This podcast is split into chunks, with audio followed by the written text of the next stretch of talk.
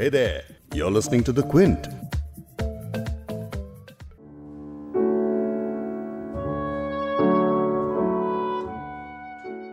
भारत और चीन के बीच पिछले कई हफ्तों से बातचीत का दौर लगातार जारी था।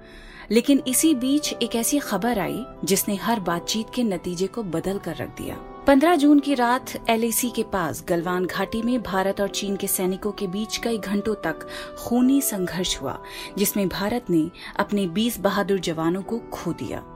उनमें से कोई किसी का इकलौता बेटा था? मुझसे बर्दाश्त नहीं हो रहा है। वो सिर्फ़ अड़तीस साल का था।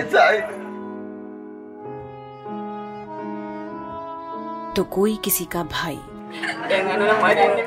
ये अपना भाई ऐसे ना खोए, जैसे मैंने खोया।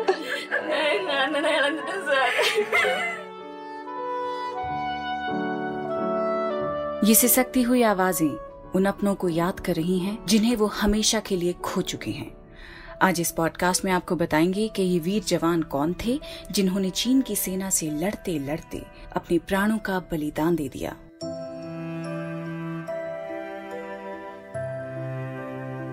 15 जून सोमवार की रात, पूर्वी लद्दाख में गलवान घाटी में चीनी सैनिकों के साथ हिंसक झड़प में भारतीय सेना के एक कर्नल समेत 20 सैनिक शहीद हो गए।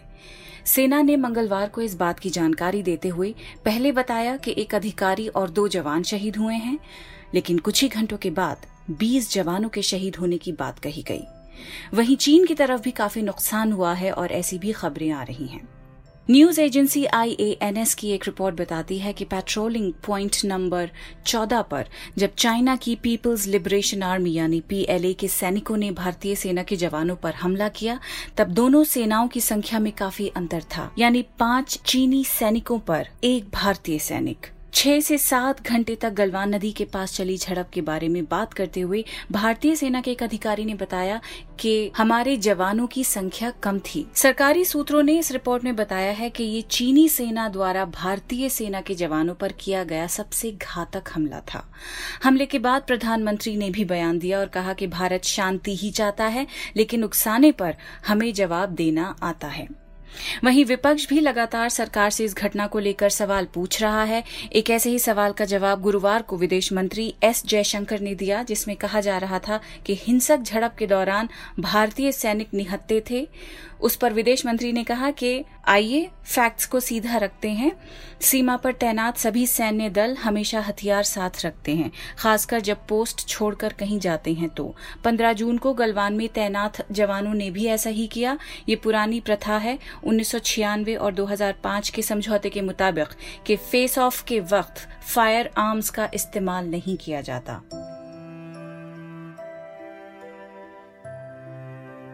यानी इस घटना को लेकर सरकार हो या विपक्ष, हर तरफ़ से कुछ न कुछ बयान सामने आते जा रहे हैं।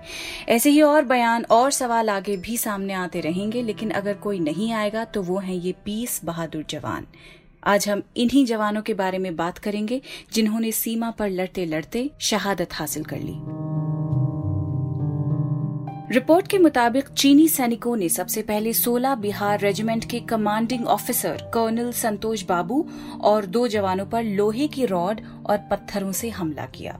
कर्नल संतोष ही इस टुकड़ी को कमांड कर रहे थे। गलवान घाटी में हुई हिंसक झड़प में शहीद हुए कर्नल संतोष बाबू हैदराबाद से थे और पिछले एक साल से भी ज़्यादा वक्त से चीन की सीमा पर तैनात थे। कर्नल संतोष की माँ ने मीडिया से बातचीत के दौरान कहा कि वो इस खबर से दुखी भी हैं। और खुश भी हैं।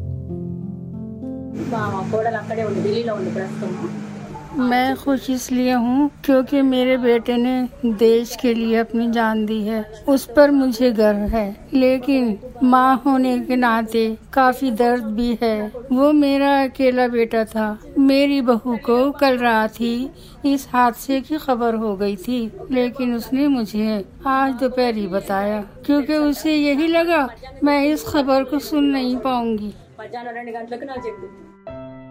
कर्नल संतोष के पिता एक फ़िज़िकल टीचर थे। उनकी पढ़ाई हैदराबाद के एक सैनिक स्कूल से हुई थी, जिसके बाद उन्होंने देहरादून आईएमए में अपनी ट्रेनिंग पूरी की। उसके बाद कर्नल संतोष को पहली पोस्टिंग जम्मू कश्मीर में मिली। उनके जाने के बाद उनके पीछे अब उनकी पत्नी, एक बेटी और एक बेटा रह गया है। तेलंगाना में कर्नल संतोष बाबू का अंतिम संस्कार पूरे सम्मान के साथ हुआ है। कर्नल संतोष के अलावा तमिलनाडु के जवान हवलदार के पलानी भी चीन के साथ हुई। इस झड़प में शहीद हुए हैं। उनके शहीद होने की सूचना मिलने के बाद राज्य के सीएम पालनी स्वामी ने भी ट्वीट कर परिवार के प्रति संवेदना व्यक्त की है। सुनिए हवलदार के पालनी के पिता को, जो कह रहे हैं कि ये गम उनसे बर्दाश्त नहीं हो रहा। उसे अभी और जीना था। अपने घर हमारे साथ वक्त बिताना था। मेरे दोनों ही बेटों पर मुझे हमेशा गर्व रहा है, लेकिन ये हमारे लिए बहुत बड़ा गम है। वो सिर्फ़ अड़तीस साल की उम्र में कैसे जा सकता है? मैं ये सब नहीं मान सकता। मुझे बर्दाश्त नहीं हो रहा है। जून के पहले हफ़्ते में उनके सपनों का घर बनकर तैयार हो चुका था, और जब हाउस वार्मिंग सेरेमनी हो रही थी तो के पलानी भी अपनी बीवी के साथ फ़ोन पर थे। उन्होंने फ़ोन पर ही सारे मंत्र सुने। पलानी का एक दस साल का बेटा है और एक आठ साल की बेटी है। वो अपने परिवार से आखिरी बार जनवरी में मिले थे। वहीं अपनी पत्नी से हुई आखिरी बातचीत में पलानी ने बताया था उन्हें कि वो किसी असाइनमेंट के लिए जा रहे हैं और इसके बाद अगला फ़ोन जो आया तो वो उनकी शहादत की खबर ही लेकर आया। पलानी ने 18 साल ही की उम्र में इंडियन आर्मी ज्वाइन कर ली थी। इनके पिता एक किसान थे, जिन्होंने बड़ी मेहनत करके अपने बेटे को पढ़ाया, ताकि वो देश की सेवा करने का अपना सपना पूरा कर सके।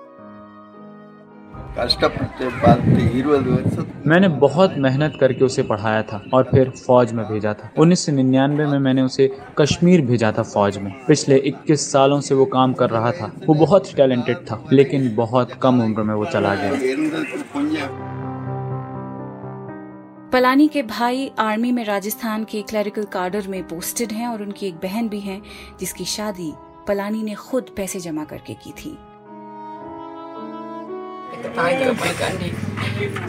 वो हमेशा अपने परिवार माता पिता अपने भाई बहन और अपने बच्चों के लिए ही जिए हैं। खुद अपने लिए कभी कुछ नहीं सोचा। दूसरे लोगों के बारे में, इस गाँव के बारे में ही सोचा। उन्हीं के लिए जिए और आज अपने देश के लिए अपनी जान कुर्बान कर दी। मुझे उन पे बहुत गर्व है।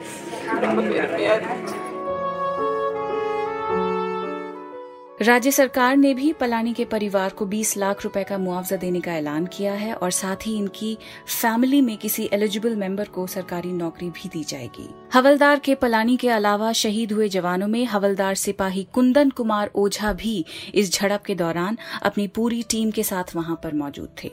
लेकिन हिंसक झड़प के बाद वो शहीद हो गए।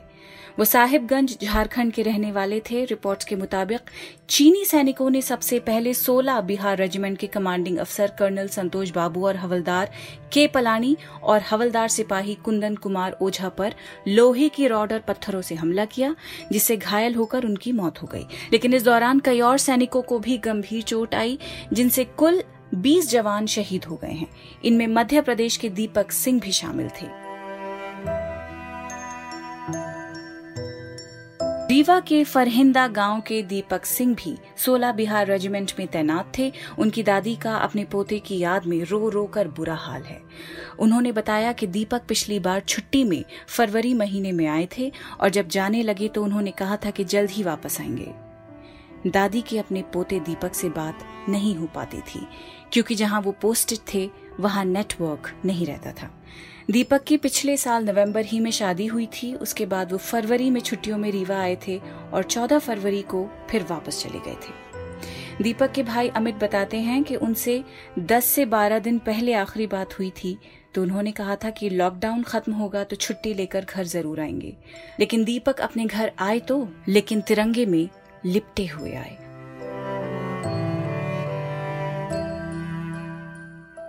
मध्य प्रदेश के मुख्यमंत्री शिवराज सिंह चौहान ने भी शहीद दीपक सिंह को श्रद्धांजलि दी है, उन्होंने ट्वीट में लिखा है। तूने सींचा है अपने लहू से वतन की मिट्टी को।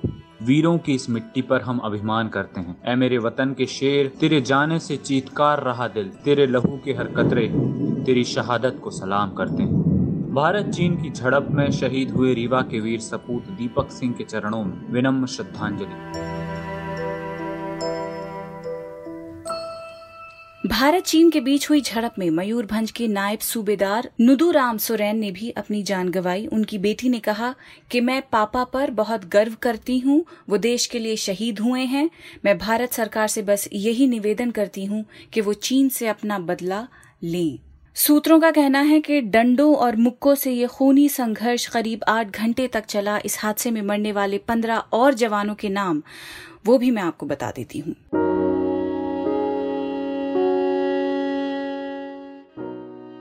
यह है नायब सूबेदार मनदीप सिंह पटियाला से, नायब सूबेदार सतनाम सिंह गुरदासपुर से, हवलदार सुनील कुमार पटना बिहार से, हवलदार बिपुल रॉय मेरठ, उत्तर प्रदेश से, सिपाही राजेश ओरांग बीरभूम, पश्चिम बंगाल से, सिपाही गणेश राम कांकेर, छत्तीसगढ़ से, सिपाही चंद्रकांता प्रधान कंधमाल ओडिशा से, सिपाही अंकुश हमीरपुर, हिमाचल प्रदेश से।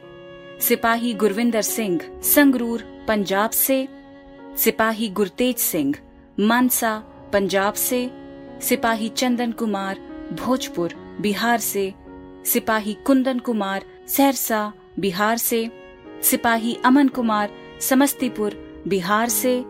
सिपाही जयकिशोर सिंह, वैशाली, बिहार से। सिपाही गणेश हंसदा, पूर्वी सिंहभूम, झारखंड से। इन सभी जवानों को क्विंट की तरफ़ से श्रद्धांजलि। इस पॉडकास्ट के एडिटर नीरज गुप्ता हैं और इसे प्रोड्यूस किया है फबीहा सैयद ने। अगर आपको बिग स्टोरी सुनना पसंद है तो क्विंट हिंदी की वेबसाइट पर लॉग ऑन कीजिए और हमारे पॉडकास्ट सेक्शन का मज़ा लीजिए।